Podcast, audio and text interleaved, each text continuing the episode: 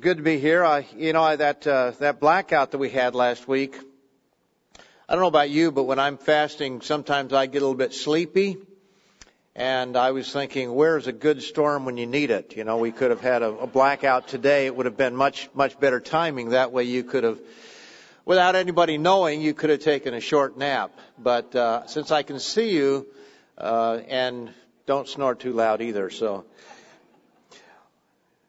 well, you know, we all have a problem, don't we?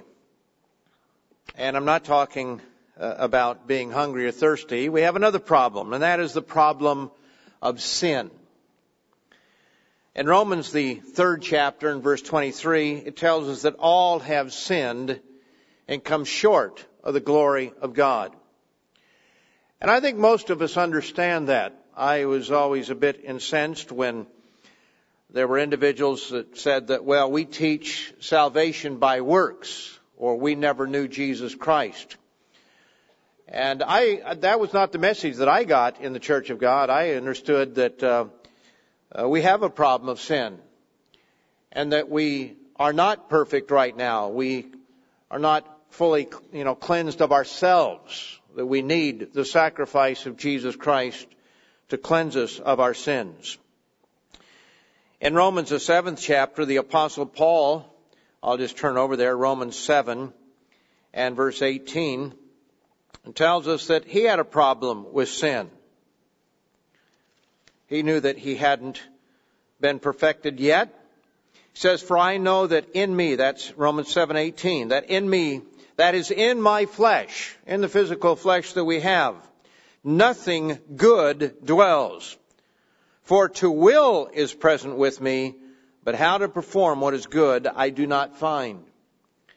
And then a little later there, in verse 24, he says, O wretched man that I am, who will deliver me from this body of death?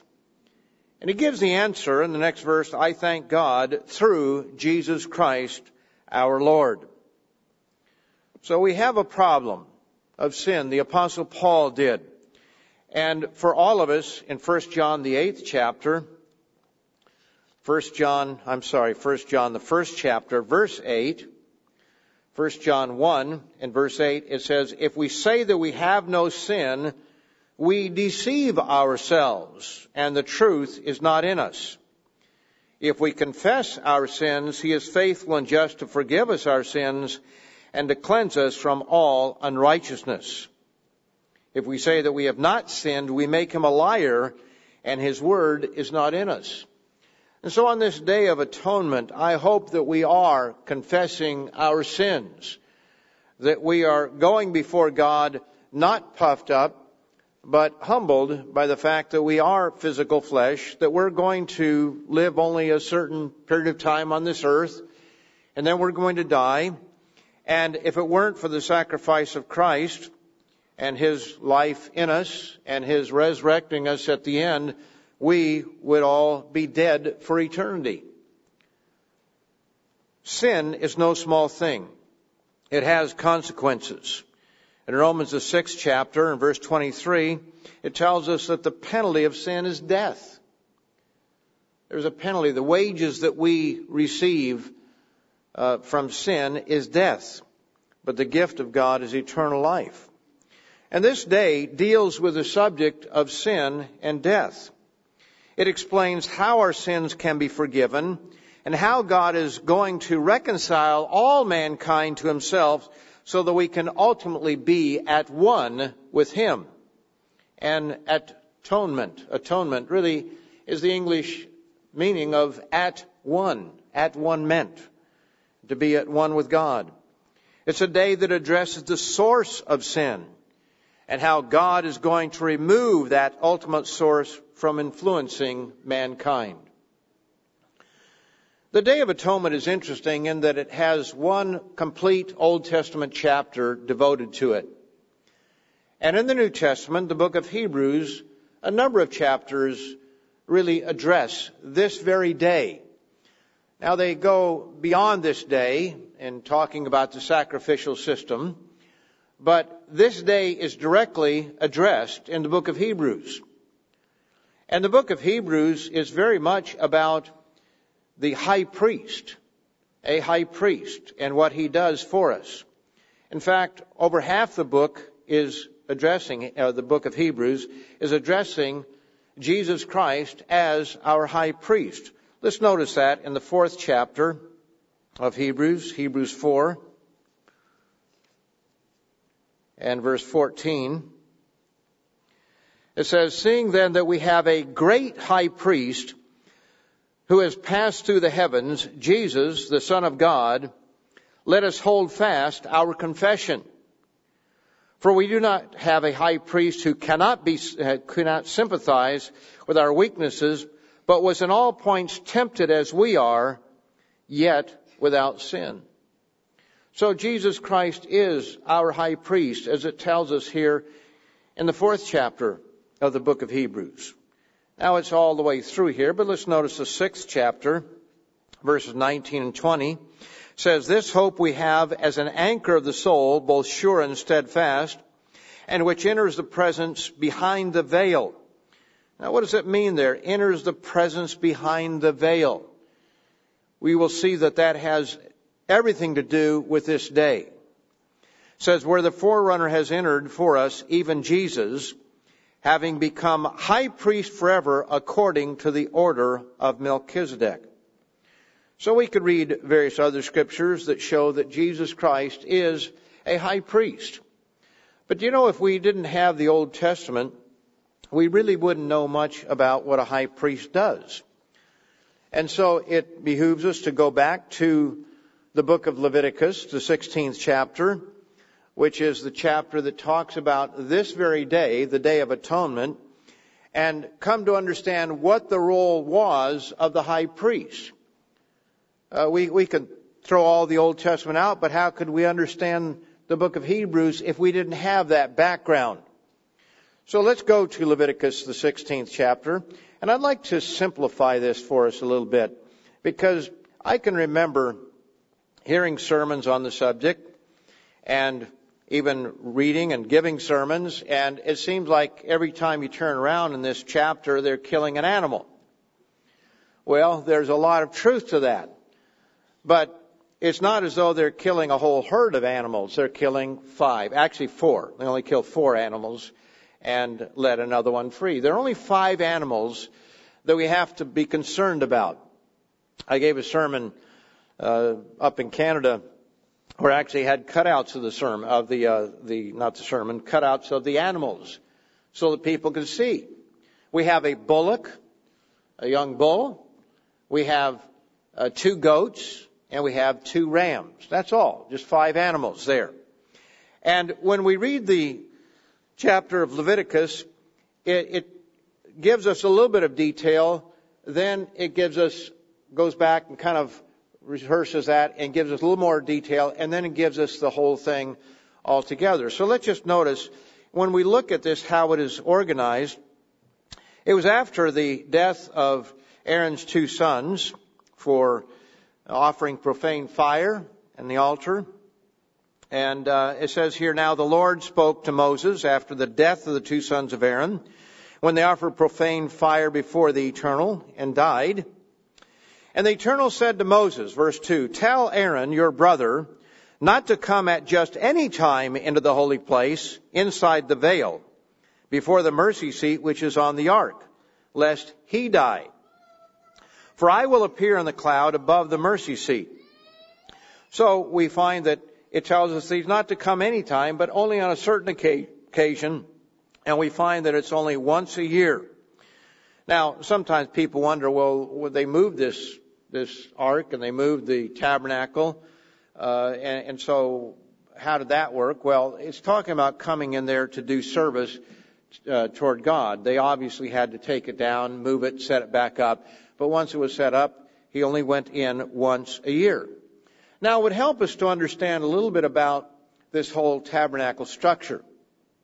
And so I'd like you to put your mind in gear right now and to picture in your mind, if you've never seen a picture of this, you might have one in the back of your, your Bible, but it, there's a, a structure, a rectangular structure. It's an area that is curtained off. Curtained off because there's no roof to it. It's just a rectangular structure. And at one end, the east end, there's an opening that they could walk through. And the first thing that they would come to would be an altar for burning sacrifices. And on the horns of the altar, or the four corners of the altar, there were horns, as it were, that were used to tie down the uh, the dead sacrifices on top of the the fire, so that it didn't uh, fall all the way through. But the horns were used in uh, keeping uh, various things in place. And then you went a little further toward the west as you're moving west through this rectangular structure, and you came to what was called a laver. It was a place that they could wash, where the priest could wash and uh, do various uh, washings there. Uh, it was a structure that had held a lot of water, and we don't know exactly today uh, what it was like, but it was a place of washing. And then you go a little bit further, and you came to a tent structure, a structure with a roof over it, but made of boards and uh, skins and uh, woven cloth and so forth. And this was called the tabernacle, or the tabernacle of meeting, as we'll see here, uh, where they met with God, as it were. And uh, we find that it was divided into two parts. The first two thirds was a holy place, and then there was a curtain or a veil that blocked the area to the most holy place where the Ark of the Covenant was. In the first area, that two thirds, you had the table of showbread, where every Sabbath they changed the showbread out. You had a an altar for burning incense, and then you also had the candelabra there. Uh, that that is very typical. The seven candles that we see, the menorah, sometimes it's called, uh, but that was also in that area.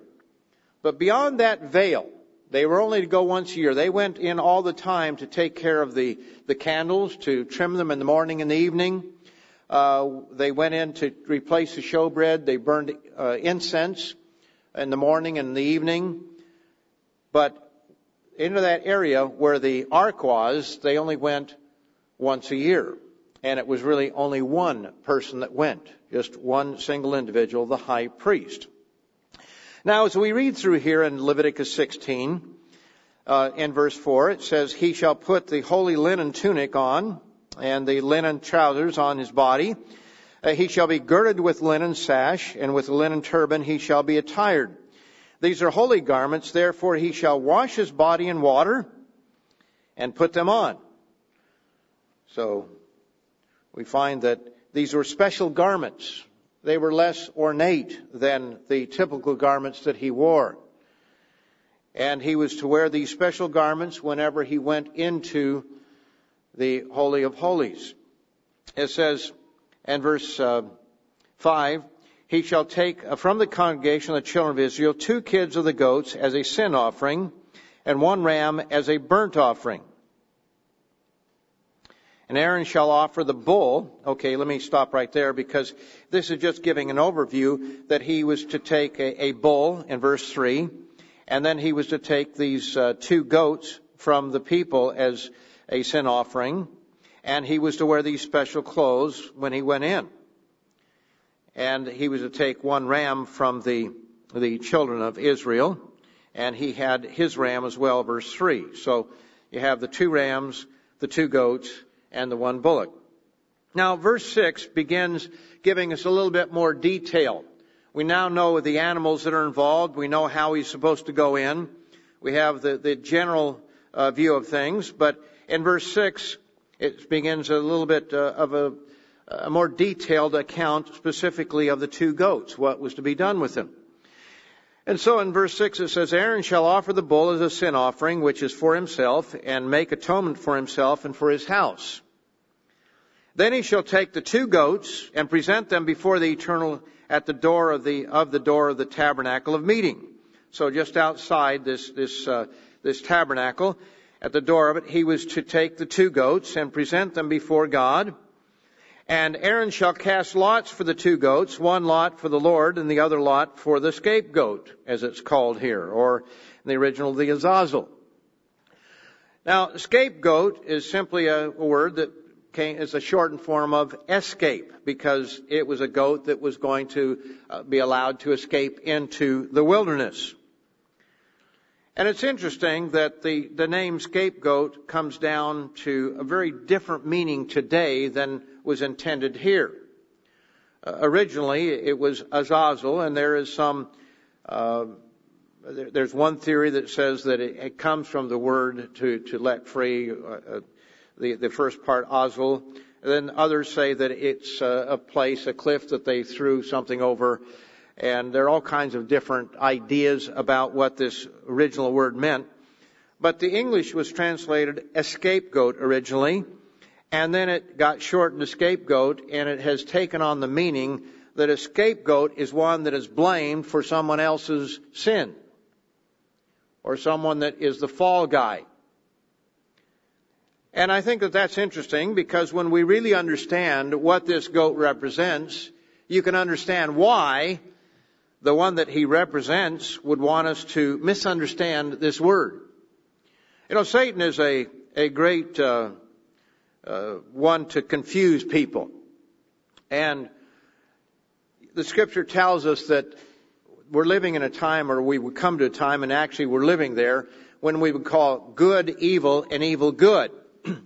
And I remember as a high school uh, student, uh, one of my friends uh, was one of the first to figure this out, uh, one of the new terms. You know, there's always something new with high schoolers that they're coming up with. And so when you wanted to say something that was really cool, something neat, they'd say it's bad. That's really bad. Now, that's kind of mild in a sense. Uh, it, it might be a more joking way of saying something. But isn't it interesting how Satan always turns everything upside down so that if something is good, you use the word bad. And if that's as far as it went, I suppose it'd be okay. But we are at the place in our society today where those who tell the truth, those who do what is right, are persecuted. It's interesting how here in North Carolina, as uh, Mr. DeMont was talking about there, about these these bathrooms, you go into the bathrooms, we've got these they wanted, the city council here, as all of us are well aware, wanted to make it so that anybody could choose whatever bathroom they want depending on how they feel today. And so we have a governor who stands up against it and legislature that stands up against it and pass a bill. And what happens? Everybody decides, well, we don't want to do business in North Carolina anymore. And then because of that, you've got a lot of people who cave. A lot of people who give in because, oh, we're losing business. And so they intimidated other states. We're not the first one to be intimidated that way. And they've, you know, with the, uh, uh, the Marriage Act and so forth, uh, men marrying men, we've seen other states, so as soon as that happens, everybody caves. Everybody gives in because there's a little bit of economic pressure. And so good is evil and evil is good. It's turned upside down. And right here we find that the one that this scapegoat or this Azazel represents is the one that is the master of turning everything upside down, as we shall see. But as we go through here, he is to make atonement for himself by offering up this bull. Then he's to take these two goats, and there was a very uh, important ceremony that was to take place at this time. And he is to take these two goats that probably look pretty much alike, not one any better than the other. And it says he's to cast lots over them. One lot for the Lord, the other lot for the Azazel. And Aaron shall bring the goat on which the Lord's lot fell and offer it as a sin offering. But the goat on which the lot fell that uh, uh to be the scapegoat shall be presented alive before the eternal to make atonement upon it and to let it go as a scapegoat into the wilderness. Now, this is what the scripture says is to be let go into the wilderness, and someplace along the line, the Jews turned it into throwing it over a cliff, not letting it loose. And I think that's rather interesting, and I think it's important that when we look at some of these traditions, you know, the the uh, the uh, the Temple Mount uh, group over there in Israel. I have a, a beautiful book. I was going through it a little bit last night, my wife as well showing the temple and showing various things, but you realize that as much as they do know, and they, they do have a lot of information about maybe what the uh, the ark looked like and what some of the instruments were, and, and it really shows the, the absolute beauty of this tabernacle as well as the temple when you look at the materials and how they were embroidered and so forth. Uh, it was not something dull and uninteresting, but nevertheless, uh, some of the things that they have are just simply wrong. And to throw the goat over a cliff is not what the scripture says. He was to be let loose into the wilderness. Now, beginning in verse 11, we, we kind of look at the whole thing again, but picking up more details. So, uh, in, I forgot my, my Bible at the office, so I had to use this other one today, and I don't have it all marked out, but the, the first uh, five verses are one section. Uh, verses 6 through 10 is another section, you might say.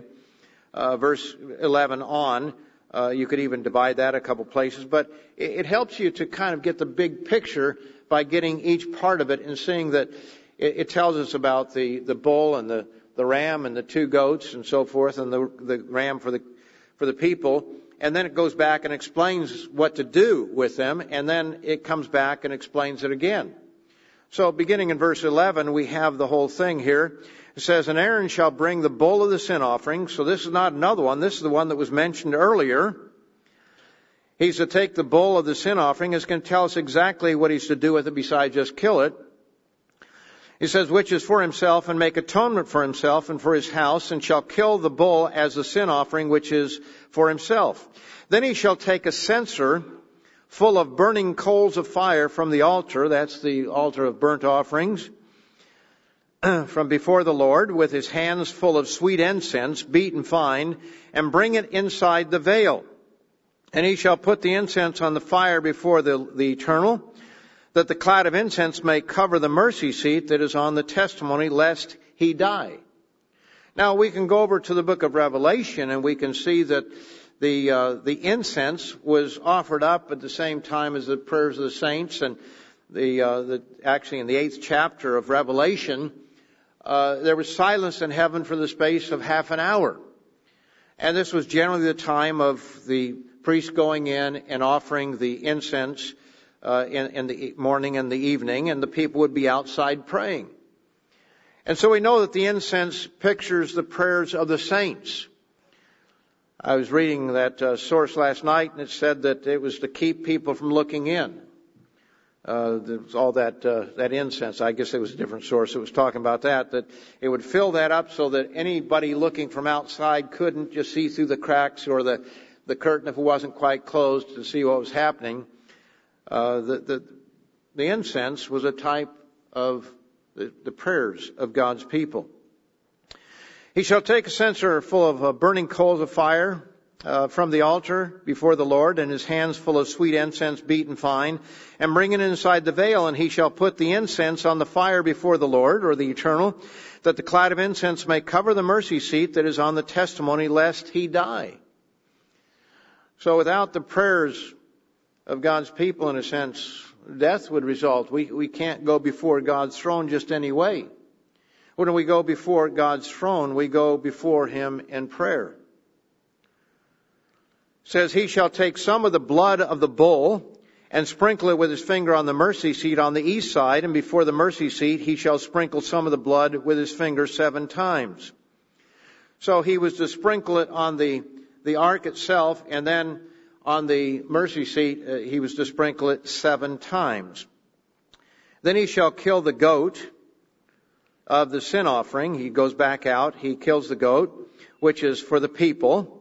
Bring its blood inside the veil, do with the blood as he did with the blood of the bull, and sprinkle it on the mercy seat and before the mercy seat. So obviously there were other individuals who were involved in holding the animals outside, uh, helping him as far as uh, the, you know, holding while he laid his hands on them, while he slew the animals, uh, keeping them ready for him. But as far as going into the tabernacle, it was only the high priest. Just this one individual. And while they knew what he was to do, they could not observe it. It was taking place behind the veil. Verse 16, so he shall make atonement for the holy place because of the uncleanness of the children of Israel and because of the transgressions for all their sins. And so he shall do for the tabernacle of meeting which remains among them in the midst of their uncleanness. It was as though their uncleanness, their sins, were transferred over to the tabernacle. At least it was affected by their sins, just their being there. And there shall be no man in the tabernacle of meeting when he goes in to make atonement to the holy place. So that whole tabernacle, even the part with, that was outside of the veil, was to be empty when he was to go in to the Holy of Holies. It says, until he comes out, that he may make atonement for himself, for his household, and for all the assembly of Israel. And he shall go out, verse 18, to the altar that is before the Lord, and make atonement for it that altar that they sacrifice the animals on. It says, and shall take some of the blood of the bull and some of the blood of the goat and put it on the horns of the altar all around. So all four horns he would put that on. Then he shall sprinkle some of the blood on it with his finger seven times, cleanse it and consecrate it from the uncleanness of the children of Israel. So this is the detail of, of what he was to do with the bullock and with the goat that was offered as a sin offering for himself, for his family, and for the people. Verse 20. When he had made an end of atoning for the holy place, the tabernacle of meeting, and the altar, uh, he shall bring the live goat, and Aaron shall lay both his hands on the head of the live goat, confess over it all the iniquities of the children of Israel, and all their transgressions concerning all their sins, putting them on the head of the goat, and shall send it away into the wilderness by the hand of a suitable man. Now, it's interesting that this goat, as we, I think most of us understand, and as we'll see a little bit uh, later from uh, other scriptures, this goat was to represent Satan. And anyone who has children, especially if you have two boys or more, uh, know that the older one oftentimes puts the younger one up to no good. I, I remember a, a, story. Actually, I can remember. Actually, these are two true stories. I I, I know the people involved, and uh, the one actually gave a sermonette on this subject, and the other one just was out of the fishing camp and cracked us up. But uh, there, there's a certain kind of tree. I don't know what it is, but it, it's up north in Michigan and Wisconsin and that area. So you maybe get a little bit of an idea of the characters involved here. Uh, but there's a certain type of a tree that when you, it has a lot of spring to it. And so a lot of young people like to have somebody shimmy up the tree and, and tie a rope to it and they pull it over and tie it off. And then somebody hangs on and they cut it loose and usually it's the, the younger brother. In both cases, it was the younger brother. Actually, in one case, they, they pulled one of these trees over and, and, uh, they, they tied it off and, and uh, so the, big brother got on it and they cut it loose and nothing happened. He was a little bit overweight and nothing happened. So they decided to get, uh, their, their father's Studebaker. Uh, that's a car for those of you who are younger.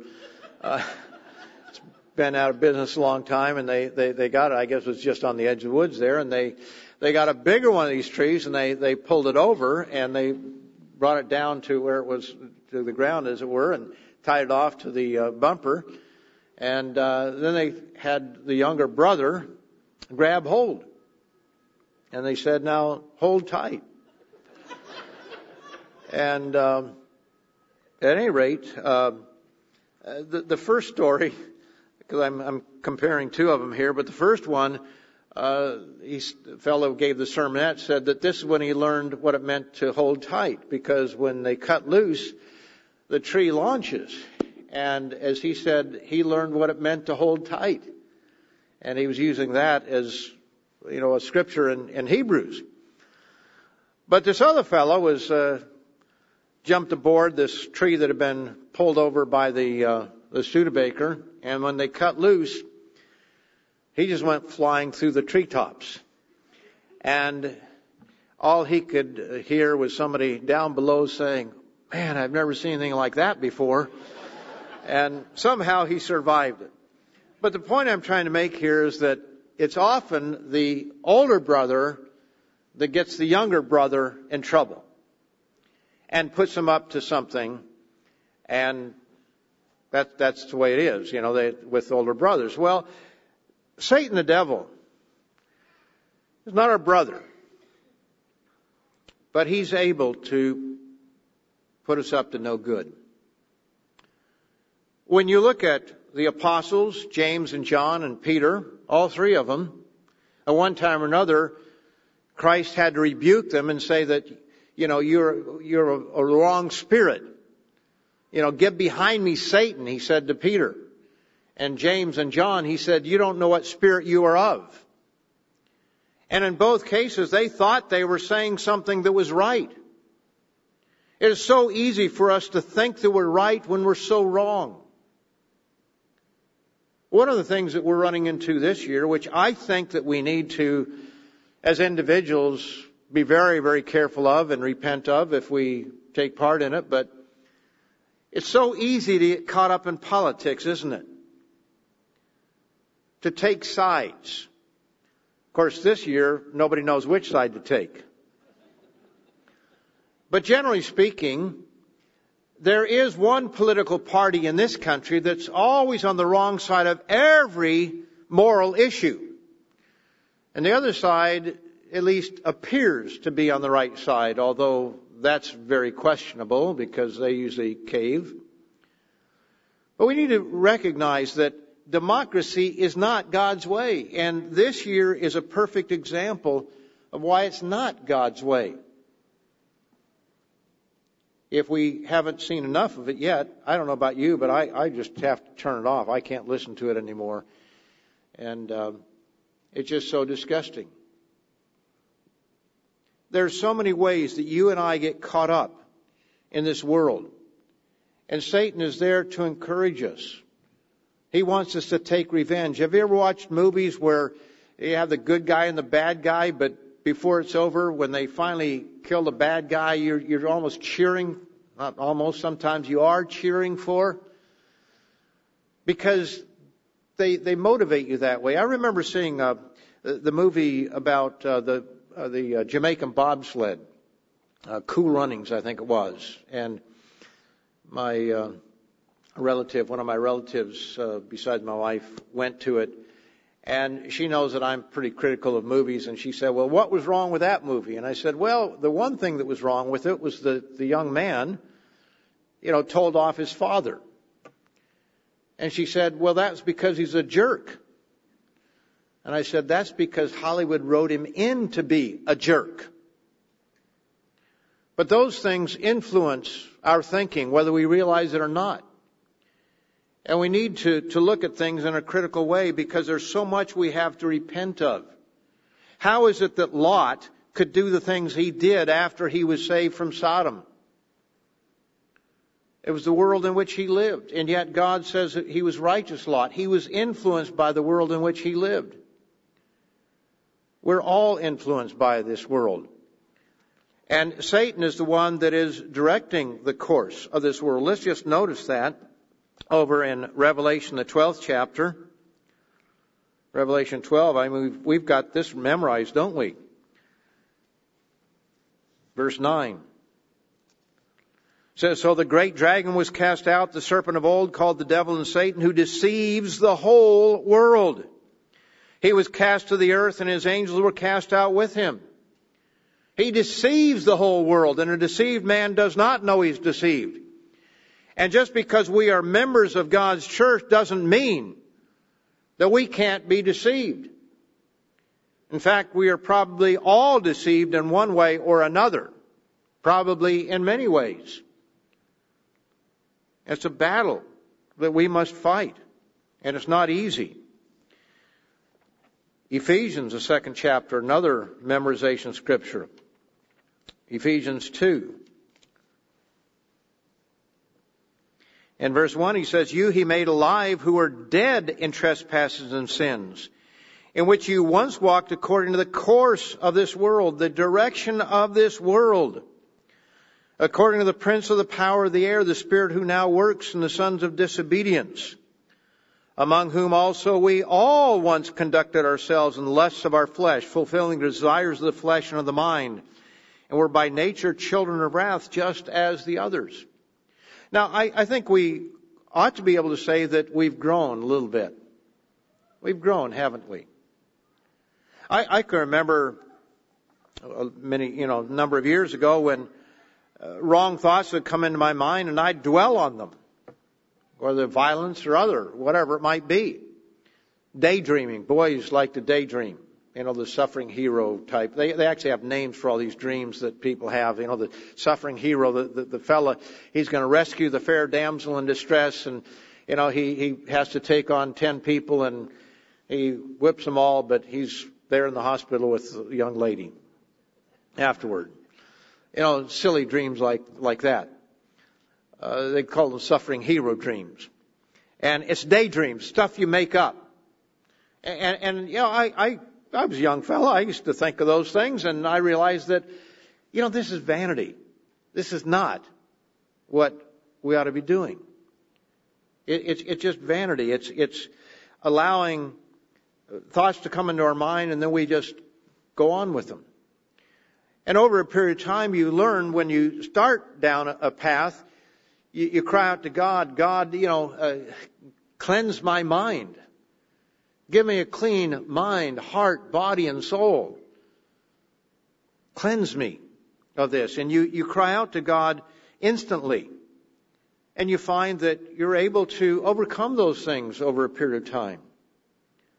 When you use foul language, cry out to God. And most of us have overcome that, haven't we?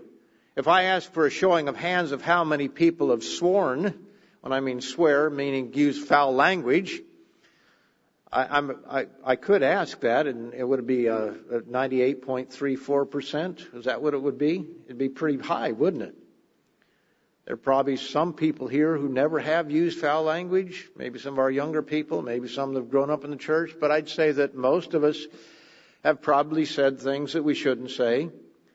But over a period of time, we stop that, don't we? We overcome it.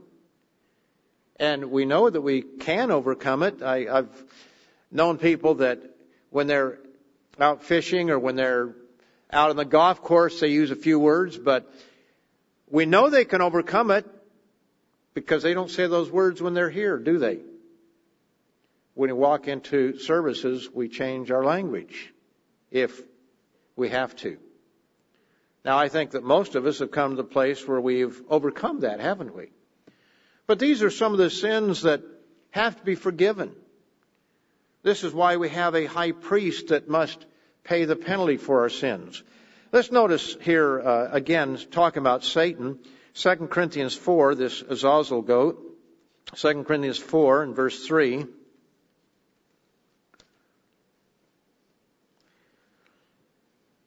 Says, But even if our gospel is veiled, it is veiled to those who are perishing. Those they're in the process of perishing, whose minds the God of this age has blinded. He blinds our minds to the truth, who do not believe lest the light of the gospel, the glory of Christ, who is the image of God, should shine on them. This is why we cannot convert our neighbors. If they open the door to wanting to know more, we can step in. Now, my wife was telling me that she was in the store the other day and there were a couple ladies talking and they were just, oh, you know, they just want to obey God. And one says, well, whatever God says, that's what I'm going to do. And I told her, I said, well, you should have said to her, she wasn't talking to her. It was a conversation between two other women. But I said to her, you should have said, oh, really? Well, God says, remember the Sabbath day to keep it holy, and that's the seventh day of the week. Are you going to do that? Well, of course, I knew she wouldn't do that, and I wouldn't do that, I don't think, because that person's not being called. It would do no good. It would go right over their head because that person's mind, as far as we know, is blinded to the truth. And of course, to jump into somebody else's conversation would be rude and inappropriate. But if you did, probably nothing would happen. That person would get very upset, probably. Unless God turned a screw up there unless he called that individual. Because Satan is blinding the minds of people to the truth of God. Let's go back to Leviticus 16 once again. Leviticus 16. And let's finish out the story here as uh, the, the reenactment here.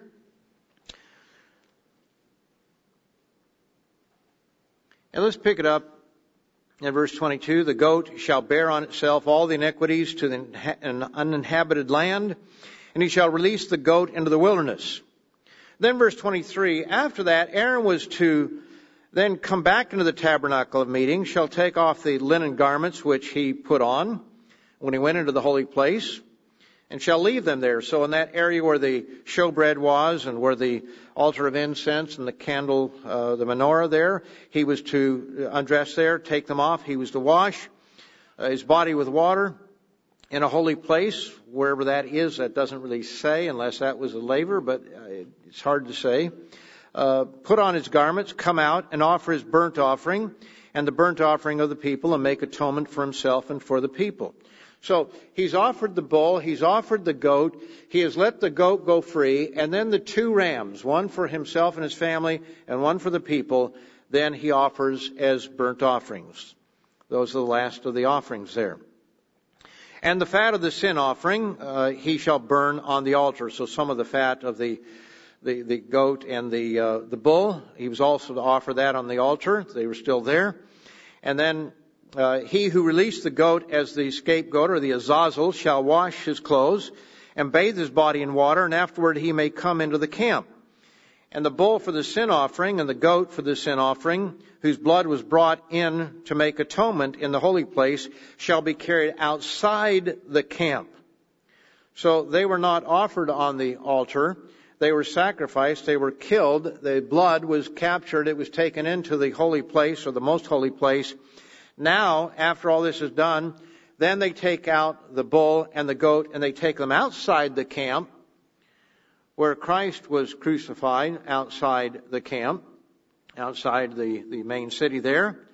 And they shall burn in the fire their skins, their flesh, and their offal. Then he who burns them shall wash his clothes and bathe his body in water, and afterward he may come into the camp. He shall be, this shall be a statute forever for you in the seventh month on the tenth day of the month. That's today. The seventh month, the tenth day of the month.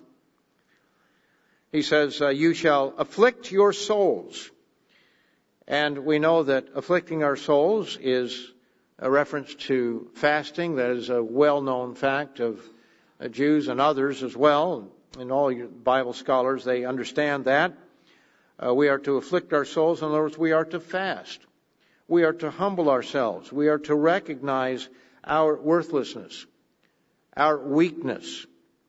Of and by ourselves, there's nothing of value. We're just going to die someday and deteriorate to dust. Now, we, we do have worth if God is working with us. And even those individuals that God is not working with directly right now have worth in the sense that they are going to be worked with and God has a plan for them. But speaking of it, just humanly speaking, of and by ourselves, if we think we're something, we're nothing.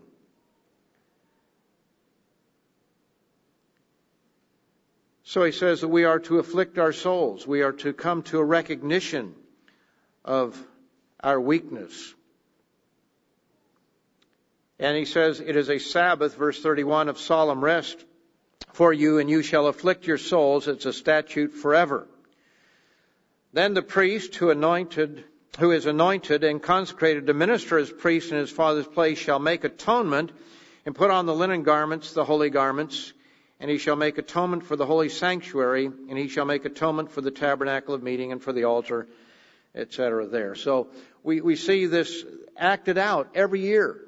It was an important ceremony.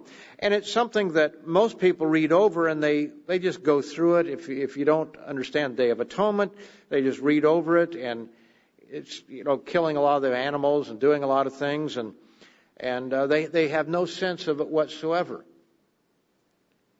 And yet God has opened our minds because God opened the mind of Mr. Herbert Armstrong and the church down through time to understand the significance of this.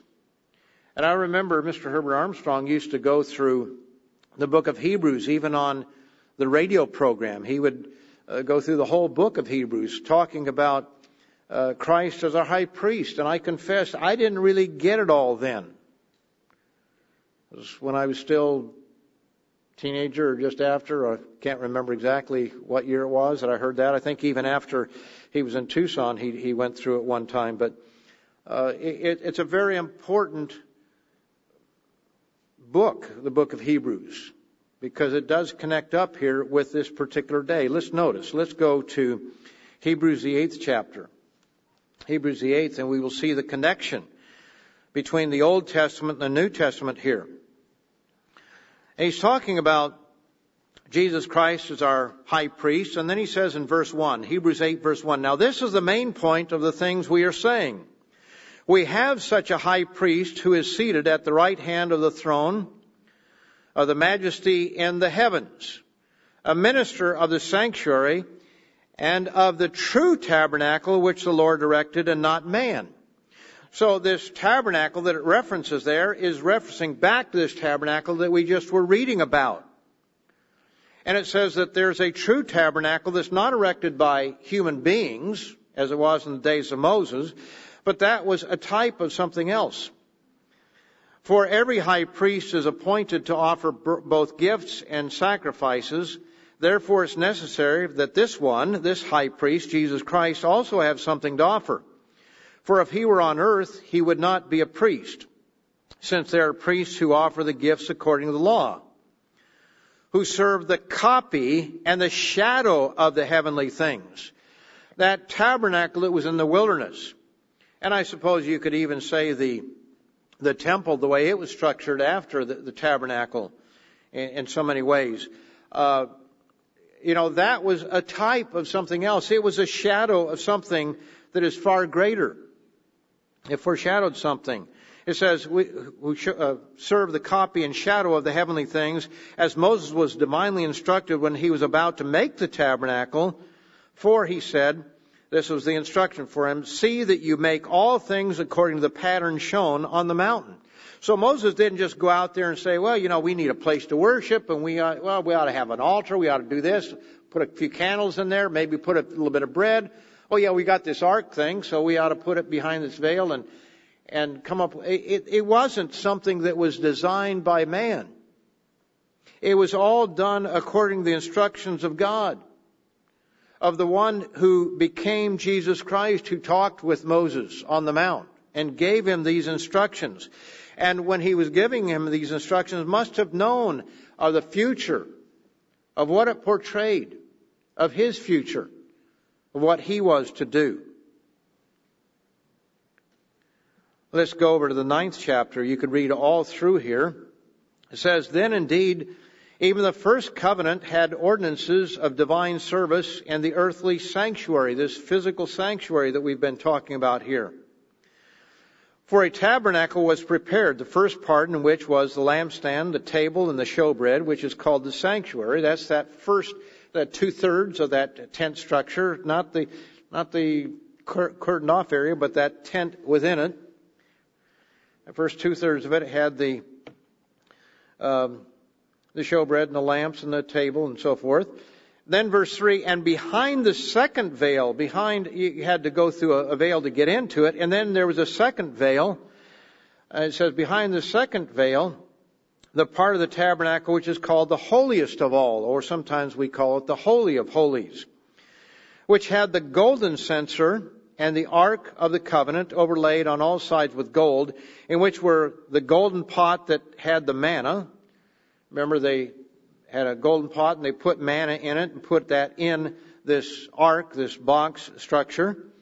And also Aaron's rod that budded, which showed the um, the, the, the contest that was there between Aaron and the others that thought that they were to be priests. And Mr. Wallace Smith gave an excellent sermon on the Ark of the Covenant. Uh, if you haven't referenced that, go back to Mr. Smith's uh, sermon on that subject, talking about what was in the ark and what the manna represented and what the uh, rod represented and so forth, and the, the tablets and uh, just goes through that in detail. And I encourage you, if you didn't hear that, to do so. And if you did, you may want to go back and review it. And above it were the cherubim of glory overshadowing the mercy seat. Of these things we cannot now speak in detail. In other words, there are specific details that we do not have. We simply don't know every last detail of it, but we know the particulars. We know the important things. Now, when these things had been thus prepared, the priest always went into the first part of the tabernacle performing the services. That's the first part with the showbread and so forth. Verse 7, but into the second part the high priest went alone once a year, not without blood, which uh, he offered for the, himself and for the people's sins committed in ignorance. Now notice it says once a year, so what was that once a year? This day. The tenth day of the seventh month.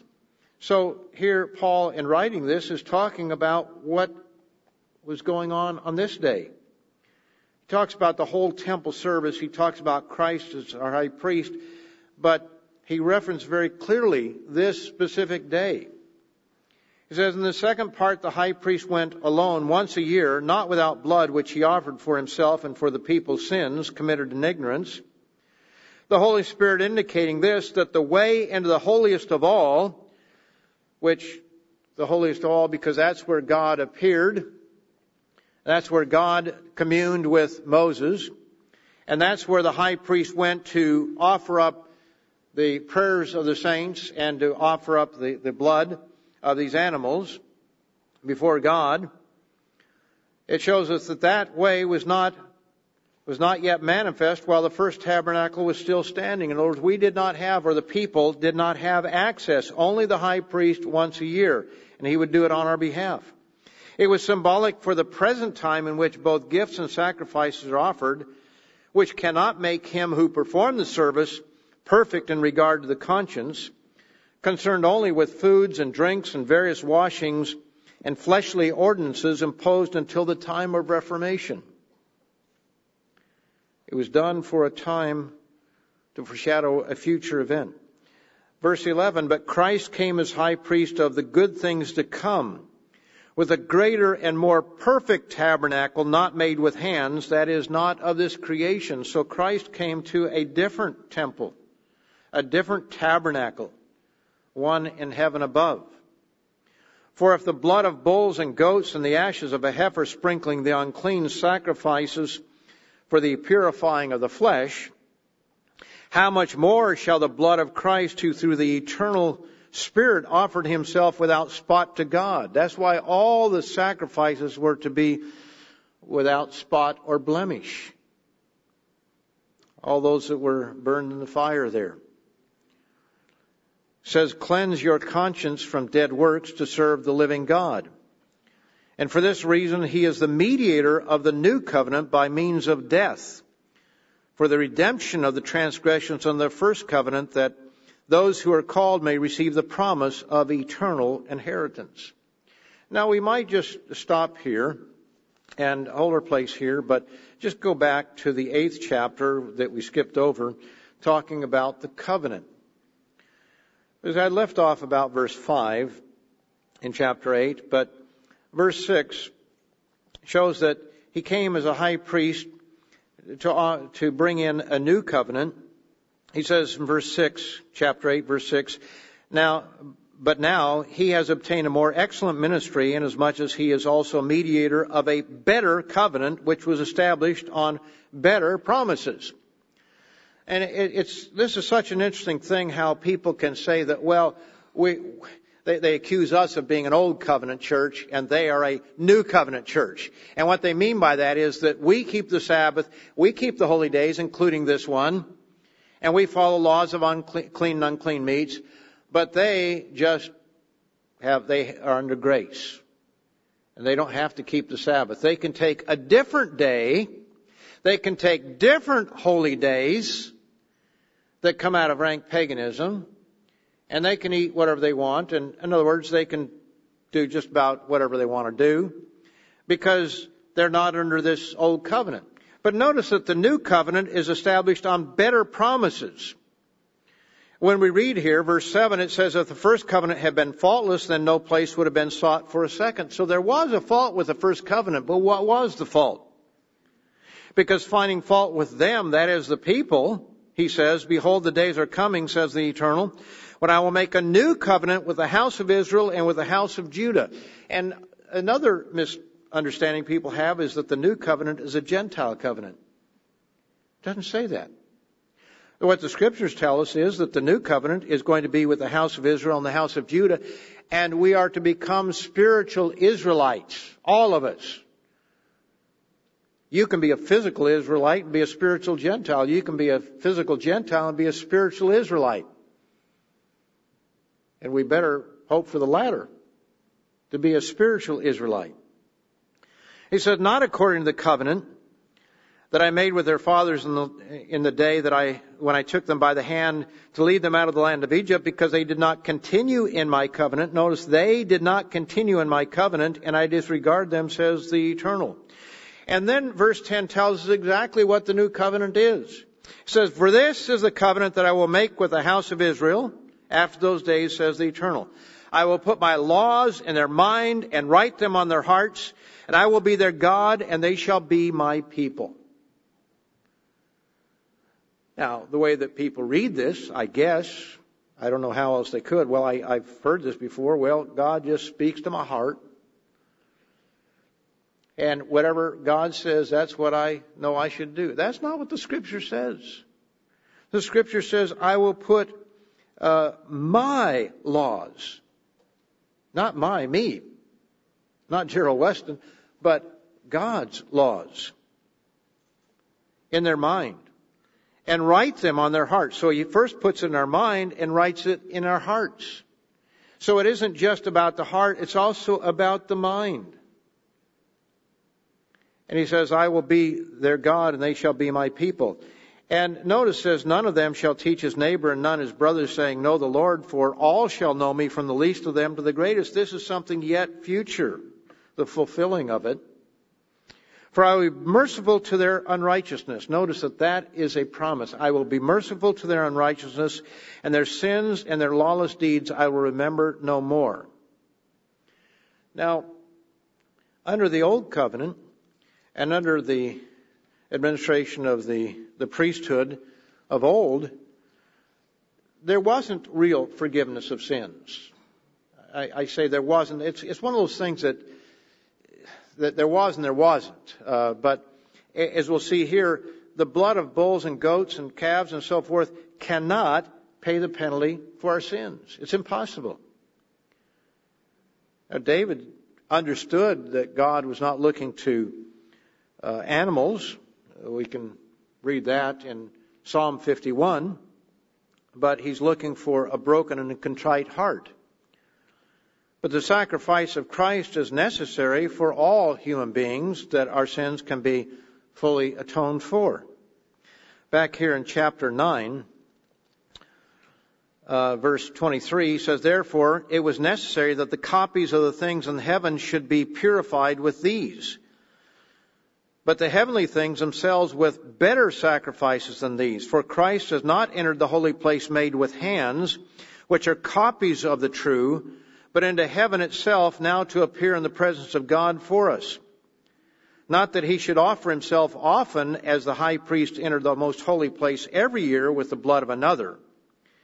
He then would have had to suffer often since the foundation of the world, but now once at the end of the ages, he has appeared to put away sin by the sacrifice of himself.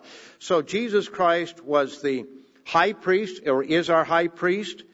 He was also the one who offered up his blood. And so when he appeared before his Father in heaven, uh, I, I, don't, I, am just speculating here, but I don't think it was with his literal blood. I don't think he took that up to heaven. But it, was symbolic that he shed his blood on this earth and he had to appear to be accepted before God on that wave sheaf offering, as the wave sheaf offering that morning. But he offered up his blood, whether it was literally uh, hemoglobin or whether it was in a figurative sense. I mean, he did shed his hemoglobin, he did shed his blood on the ground. But it was figuratively taking it before the Father. It was necessary the heavenly copies, or the things in heaven, should be purified with these. Verse 26, he would, then would have had to suffer often, but he doesn't as the high priest does.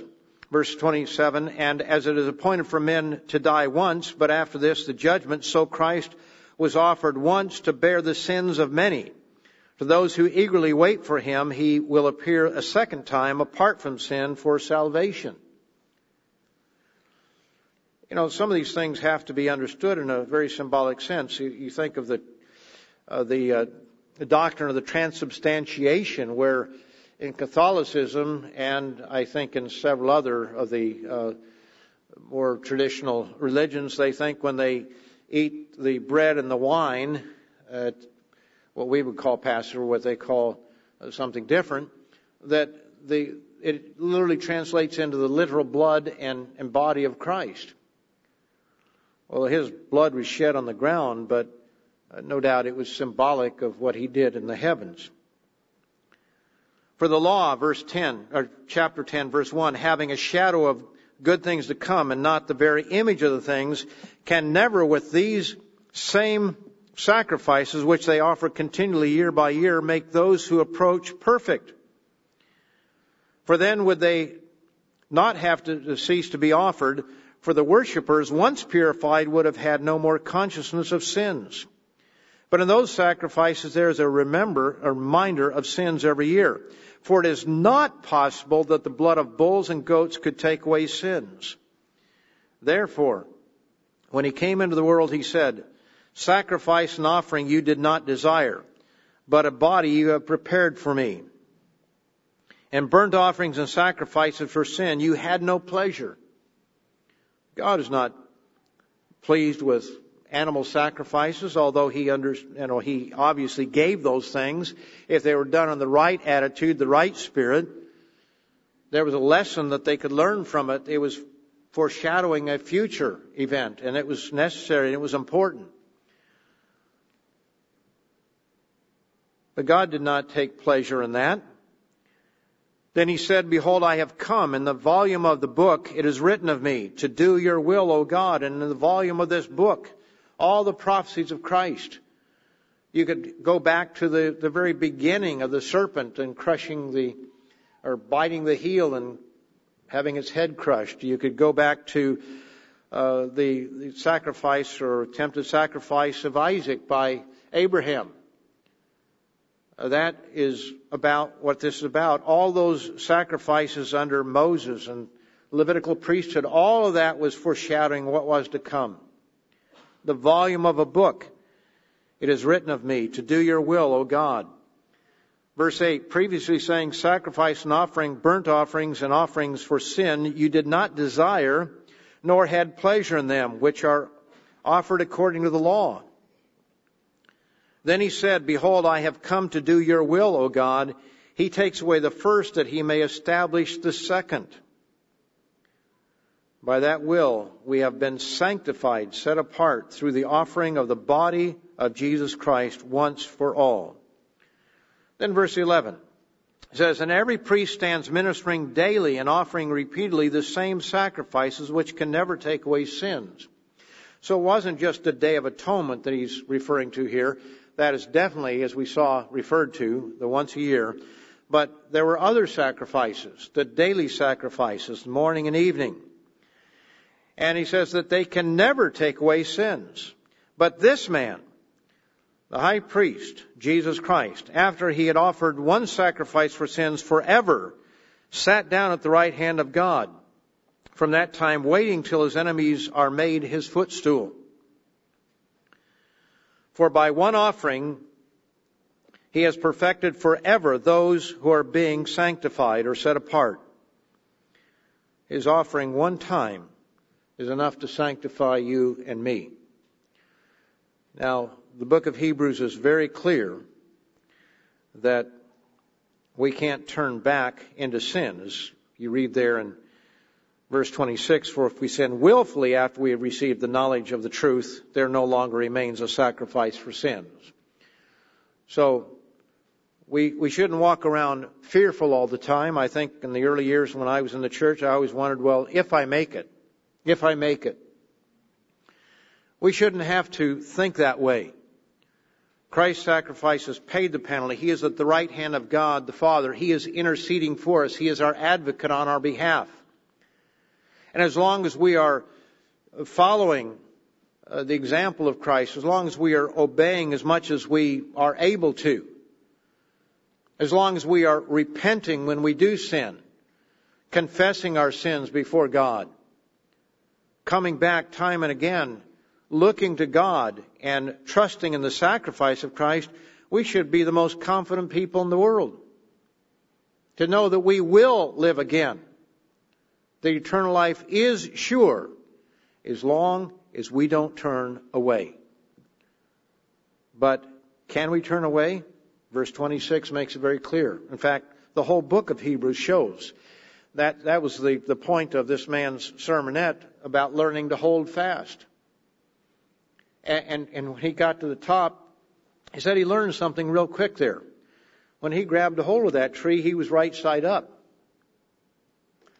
But when he got to the top, he was upside down. And he was talking about holding fast. That's what Hebrews tells us time and again, hold fast. So we have to hold fast, but at the same time, we can be confident that our sins are forgiven. That we have an advocate, Jesus Christ, in the heavens above. He is our high priest. As it says here in verse 11, Every priest stands ministering daily. Verse 12, but this man, after he had offered one sacrifice for sins forever, sat down at the right hand of God. From that time waiting till his enemies are made his footstool. For by one offering he has perfected forever those who are being sanctified. But the Holy Spirit also witnesses to us, for after he had said before, this is the covenant that I will make with them after those days, says the Eternal. I will put my laws in their hearts, and in their minds I will write them. Then he adds, their sins and their lawless deeds I will remember no more. How comforting Psalm 103 is when it says, as far as east is from west, east is from the west, so far has God removed our sins from us. He remembers our sins no more. Now where there is remission of these, there is no longer an offering for sin. Therefore, brethren, having boldness to enter the holiest by the blood of Jesus. So we are able to go in past that veil to the very throne of God. And we address God as our Father. We come to Him in the name of our high priest, Jesus Christ. In other words, by His authority. Christ has given us the authority to go to the Father.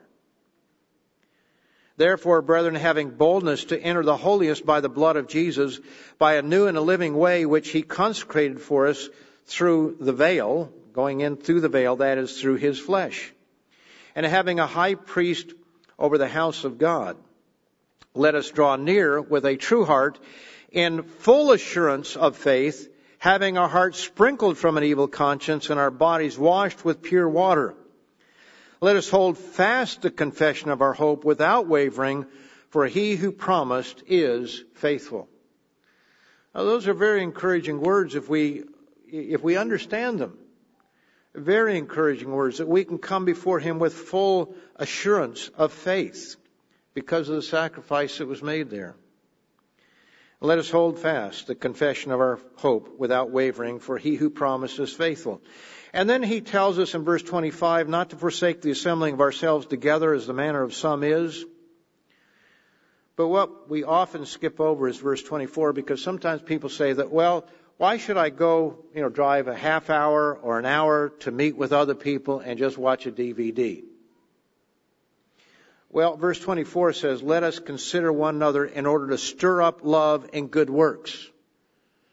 Part of the reason that we come to worship before God is certainly to worship and to praise God and to learn about God's way, but also to encourage one another. And the fellowship of the Sabbath is so important. And that's why we should not forsake the assembling of ourselves together, and especially as we see the day approaching. You know, Satan is going to be removed. He is, as we've already seen, the one who stirs up sin within us. And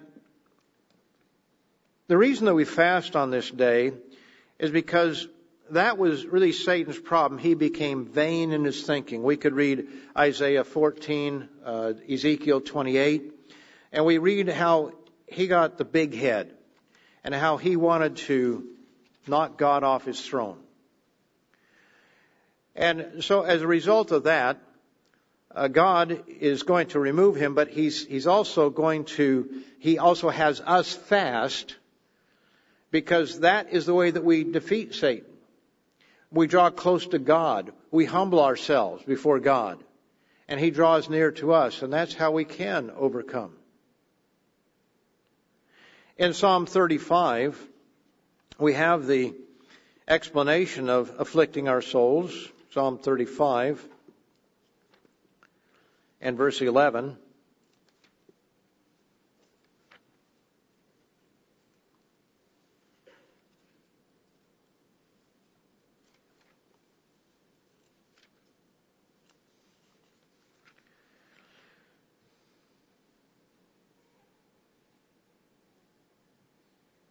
Well, I'll just get down to verse um, verse 13. Well, fierce, no, verse 11. Fierce witnesses rise up. They ask me things that I do not know. They reward, reward me evil for good to the sorrow of my soul. That's an interesting thought right there as we move forward in this age. But as for me, he says, when they were sick, my clothing was sackcloth. I humbled myself with fasting, and my prayer would return to my own heart. Or he afflicted his soul with fasting, as it's translated elsewhere, or in other translations. And my prayer would return to my heart. So we afflict our souls with fasting. That's how we afflict ourselves. And we know that Satan was puffed up.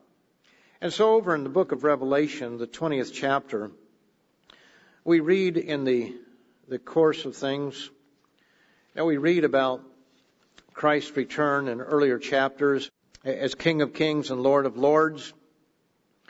And then the very next thing that we read of here in chapter 20 verse 1 says, Then I saw an angel coming down from heaven having the key to the bottomless pit and a great chain in his hand. And he laid hold of the dragon, that serpent of old, who is a devil and Satan, and bound him for a thousand years. And he cast him into the bottomless pit and shut him up, and set a seal on him that what? That he should deceive the nations no more, till the thousand years are finished. But after these things he must be released for a little while. And we can read of that later on, and we'll be reading this chapter, no doubt, uh, during the, the Feast of Tabernacles. I'm sure that that will be covered there. But we see that he must be bound. And we could never have real at one with God with Satan running around stirring up strife. So let's summarize. Jesus Christ is the living high priest, our living high priest. His work was typed by the work of the high priest in ancient Israel at the t- uh, service of the tabernacle. That tabernacle in the wilderness was a type of God's dwelling in heaven. And on this day each year, the high priest was to appear before the very throne of God, typed by the Ark of the Covenant. The blood that he brought into the Holy of Holies was a type of the precious blood of Jesus Christ that would pay for our sins. Now we know that there's a spirit in this world an evil spirit who stirs up strife and sin. We call him Satan the devil. He must be removed from influencing mankind. He was typed by the Azazel goat. The sins of the people were confessed over him because he is the one that stirred up those sins. And he was then removed into the wilderness, let go free. But he must be removed from influencing mankind if we are ever to be truly at one with God. We can never be at one with Him still around. We fast on this day to humble ourselves, to overcome the problem of pride and vanity. Those are the things that destroyed Lucifer. And they turned him from Lucifer, light bringer, into Satan, the devil.